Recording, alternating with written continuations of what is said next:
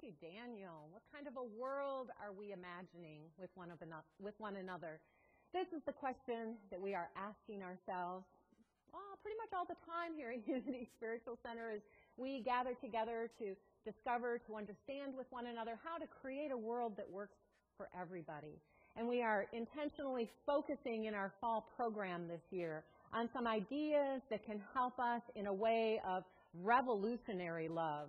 We're using for that, of course, Valerie Kaur's book, See No Stranger, a memoir and manifesto of revolutionary love. And I want to just review real briefly what we have talked about so far. There are three focuses to revolutionary love, and all three focuses must be engaged. And so the first focus that we looked at together was to love others, those that we recognize as other. And those that we see as other are typically those people who don't have a particular charge, an emotional charge within us. Maybe the person who's checking you out at the grocery store, or the person that you pass along the street, or your neighbor. These are others that we, we see as somebody separate and outside of ourselves, but there isn't a great emotional charge behind our relationship with them. And so Valerie invites us to a practice of revolutionary love, and that practice being one in which we choose to see no stranger, to recognize and realize that each one is our brother or our sister or our mother or our father or our aunt or our uncle, and to know that if we see them as other, they're simply because they are a part of us that we don't yet know. And so we engage in this practice of keeping our eyes open to seeing each one in wonder, wondering about them and about their lives and who they are. And as we keep our eyes open in wonder, our heart stays open, and we engage in the practice of revolutionary love with others, seeing no stranger. So that might have been challenging for some of you, but for many, that is not such a big challenge when there's not a big emotional charge around it. But now we've moved into the middle part of the book, which is to see no stranger in our opponent. Our opponent who believes differently than us. Our opponents who have different ideas than us. Our opponents that have different worldviews than we have. And what I've heard this week is that this particular section of the book is really challenging, Joanne. Yes. It is. Because you see, unlike the other, where there was no emotional charge with our relationship with them, when we have an opponent, there is an emotional charge. We see things fundamentally different than each other. And in that place of difference, we rub up against each other. And I know for myself where I immediately go to when I run into the opponent is that place of defense. And as long as my heart is closed in defense, I can't engage in this revolutionary love. And so we are invited to take these ideas, take them and practice them with those who don't think like us, who may hold ideas different than us. This is not a new teaching, right? To engage in revolutionary love with those that we don't agree with. From the Gospel of Luke, chapter six, Jesus tells us, if you love those who love you, what credit is that to you? Even sinners love those who love them. And if you do good to those who are good to you, what credit is that to you? Even sinners do that. This is the opening statement that Jesus makes before he gets to the lines that we all know, right? And that is, love your enemies. Do good to them. Lend them without expecting anything back. Love your enemies. It's not a new concept, that idea of revolutionary love to our opponents. Within the Unity tradition, uh, Eric Butterworth tells us something similar. He tells us, and I found this on Truth Unity, it is normal to want to be with only those people with whom you are comfortable. But this is neither realistic nor healthy. If you were surrounded only with those who agree with you, life would be quite static. We must condition ourselves to enjoy and learn from diversity within Unity. We are all children of God, yet we are all different from one another. Don't expect people to always agree with you or follow your styles or manners or mores. Don't expect people to live as you. Accept them as human beings, just as you want them to accept you. So here we have within our own spiritual teachings, within Christianity and what Jesus taught us, very similar ideas to what Valerie Kaur is inviting us to love, revolutionary love, our opponents. And so last week we talked about the practice to doing that. Revolutionary love means that I engage with this other in a conversation and listen for deep understanding. It's a listening for understanding. So this was a, a very public conversation on my Facebook page. So Larita, if you're out there watching, I love you, and I'm so grateful for you for having this conversation with me, because I'm sure it is a conversation that others within our community are also thinking about. Because Larita reached out to me and said, you know, this is all great, but what happens if I've already listened to my opponent? I've already heard what they have to say. I already understand where they're coming from, and there's no movement towards meeting with one another. Don't you think that this is giving us false hope to think that we just need to sit down and listen to one another for agreement? What happens when that's not working? And I so appreciated Larita in bringing me that idea, because I'm guessing that there are others of you out there thinking the same thing. And so I think it's very important to remember that Valerie Kaur is not inviting us to um, this practice of deep listening to change the other's mind. She is not inviting us into this practice so that we can find a place of common ground. She is not inviting us to this practice to change that opponent. What she's inviting us to with that deep listening and that understanding is to allow our own heart and mind to be changed. Because what happens is when we see that opponent, we begin to see them as other, push them away in our defenses, and we are changed in the process away from this love that we in unity declare is the harmonizing power. I want to be changed so that I don't move to defense, so that I don't move to anger or to hatred, but instead keep my heart open by deeply listening to you. Then I change. And so if there's anything I want you to hear about these ideas of opponent, it is that we are not going about this to convince someone that we are right. We are not going about this to be convinced that someone else is right. We are going about this to keep our hearts open in love, period.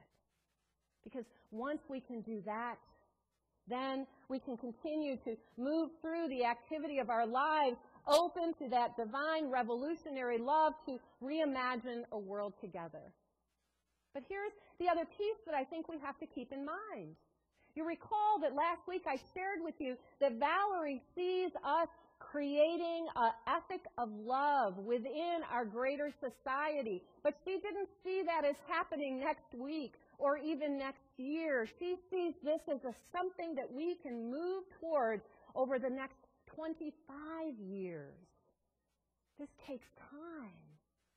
And so what we are invited to is, how can I move through the activity of this day when I meet an opponent, listening deeply so that my heart can stay open in love, so that together, as more and more of us do this, love can be the ethic that we claim over a long period of time. It's like that idea of somebody believing, having faith in the future, that they're willing to plant a shade tree today, even though they may never sit under the shade of that tree. That's the work that we are doing in revolutionary love.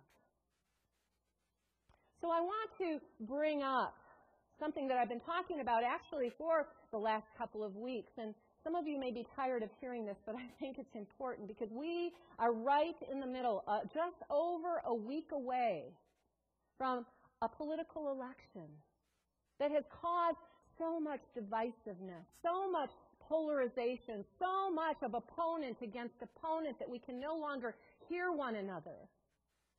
And what Valerie reminds us is that when we do that, when we other each other at that degree, we begin to take people out of their humanity. We begin to forget that they too are a mother or a brother or a niece or a nephew living their lives and having their beloveds in their lives. We forget. As instead, we begin to see one another as, for example, the libtards or the Rethuglicans or the baby killers or fill in the blank, right? You've heard them all. You've heard all of the name calling that takes place. And what we do is we get into this habit of name calling one another so that we can keep ourselves from remembering our connection within our humanity. And in that name calling, in that your side and my side, we create this divisiveness that we're so sure they, the politicians in Washington, need to stop and heal. I read that this week. It was a reply to one of our Unity Spiritual Center's videos that was like, yes, but they need to stop dividing so that we can stop being divided. Well, let me invite you to a different perspective, a revolutionary love perspective, if you will, a way to go through this moment where there are so many opposing sides in a revolutionary way. And that is that we don't have to wait, that we are the people. We are the people. I loved Daniel's song coming into this. He's also been um, putting up a uh, video on Facebook every day about the silence and the stillness. It's been fabulous. And I watched that the other day, and he talked about, he knew it by heart, I don't, the preamble of the United States Constitution. And this is what it says. Thank you, Daniel, for this reminder. We, the people of the United States, in order to form a more perfect union, establish justice, ensure domestic tranquility, provide for the common defense, and promote the general welfare, and secure the blessings of liberty to ourselves and our posterity. We, the people, not you, the politicians, we, the people, must come together and demand a way together to, to meet one another, deeply listening to one another, moving beyond the name calling with one another, opening our hearts and opening our minds. Some may be under the belief that I think you and I need to go out and look for ways where those opponents are showing up, showing up because we have talked in this series about big issues like racism and the health inequality and the income inequality and all of those different injustices that we see in our world today. And so you might have this idea that I now have to go out and find big ways to make big differences. But what I'm inviting you to today is this understanding that all you need to do is step into this idea that I am we the people.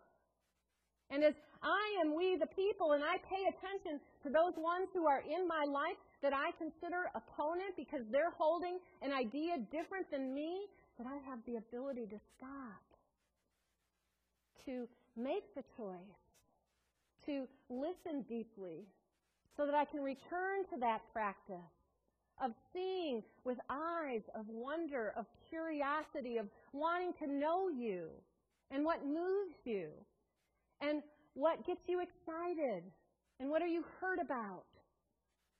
We are all living lives to the best of our ability. And we all have a vision of what we want this world to be. And it is up to us, we the people, to come together and to unite with one another. So I'm really aware, even in our little Unity community here, Unity Spiritual Center Westlake, what a beloved community it is. But we don't all share the same worldview. We don't all share the same exact ideas. We have opposing sides and different ideas.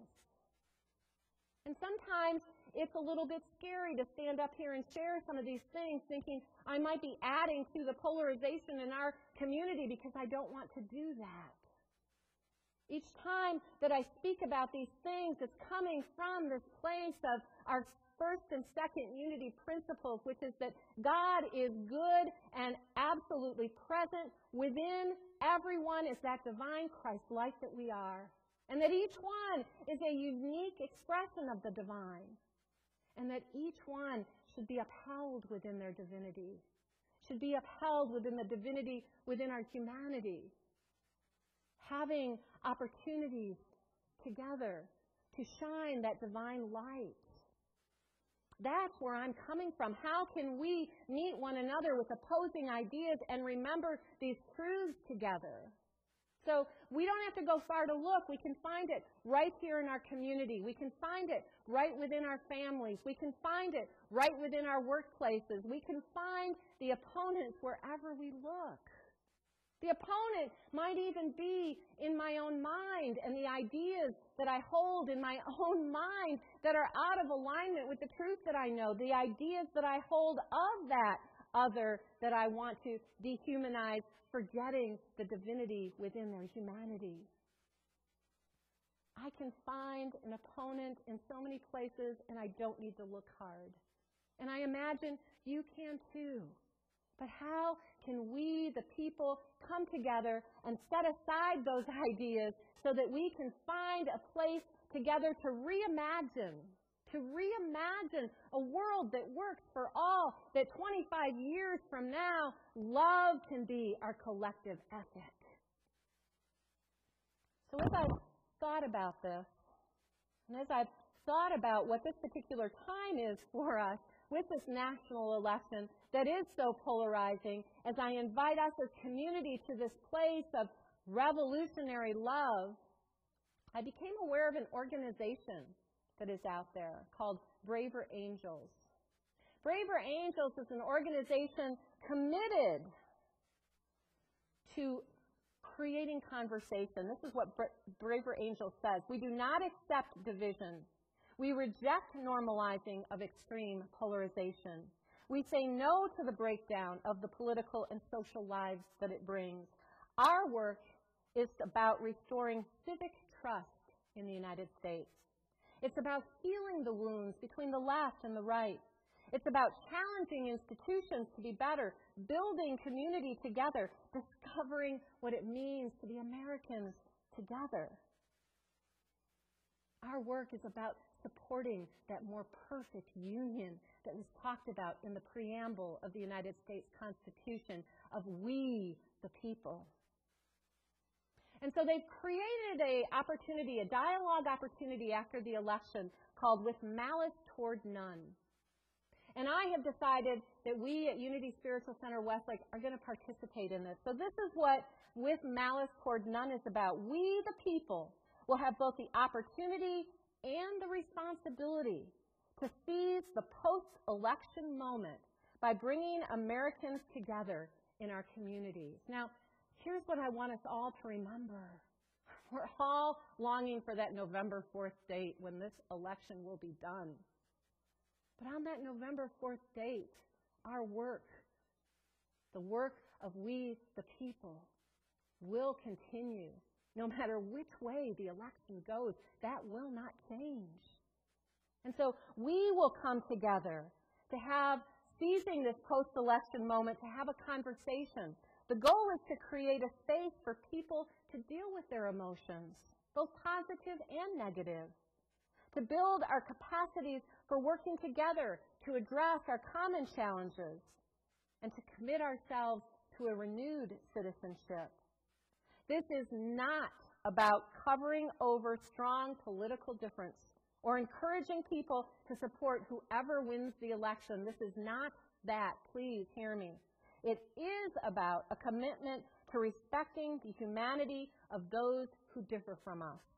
It is about recognizing our foundational role as citizens to be the architects and agents of a more perfect union. There it is, that perfect union. And we, the people, from the preamble of the Constitution.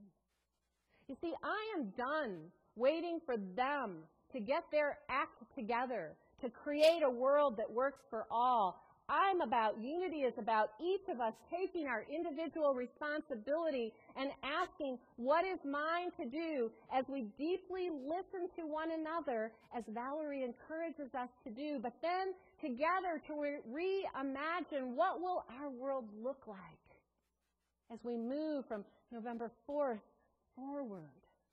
What will it look like if we, the people, come together and have these conversations? What will it look like if, as we, the people, come together and have these conversations, we begin to reimagine a world that works for all? What will it look like if then we begin to demand that our representatives in Washington do the same thing? It's beyond time. We must find a way to come together, and I believe we have the power within us to do so. We have the power of understanding within us. We have the power of harmonizing love within us, and we have the power of imagination within us. And as we engage in our wisdom together, we can reimagine a world in which revolutionary love is the way that we move through these days together. So as Larita reached out to me on Facebook this week and asked, was I giving false hope? That all we had to do is sit down and listen to one another. I responded, this is where I find my hope.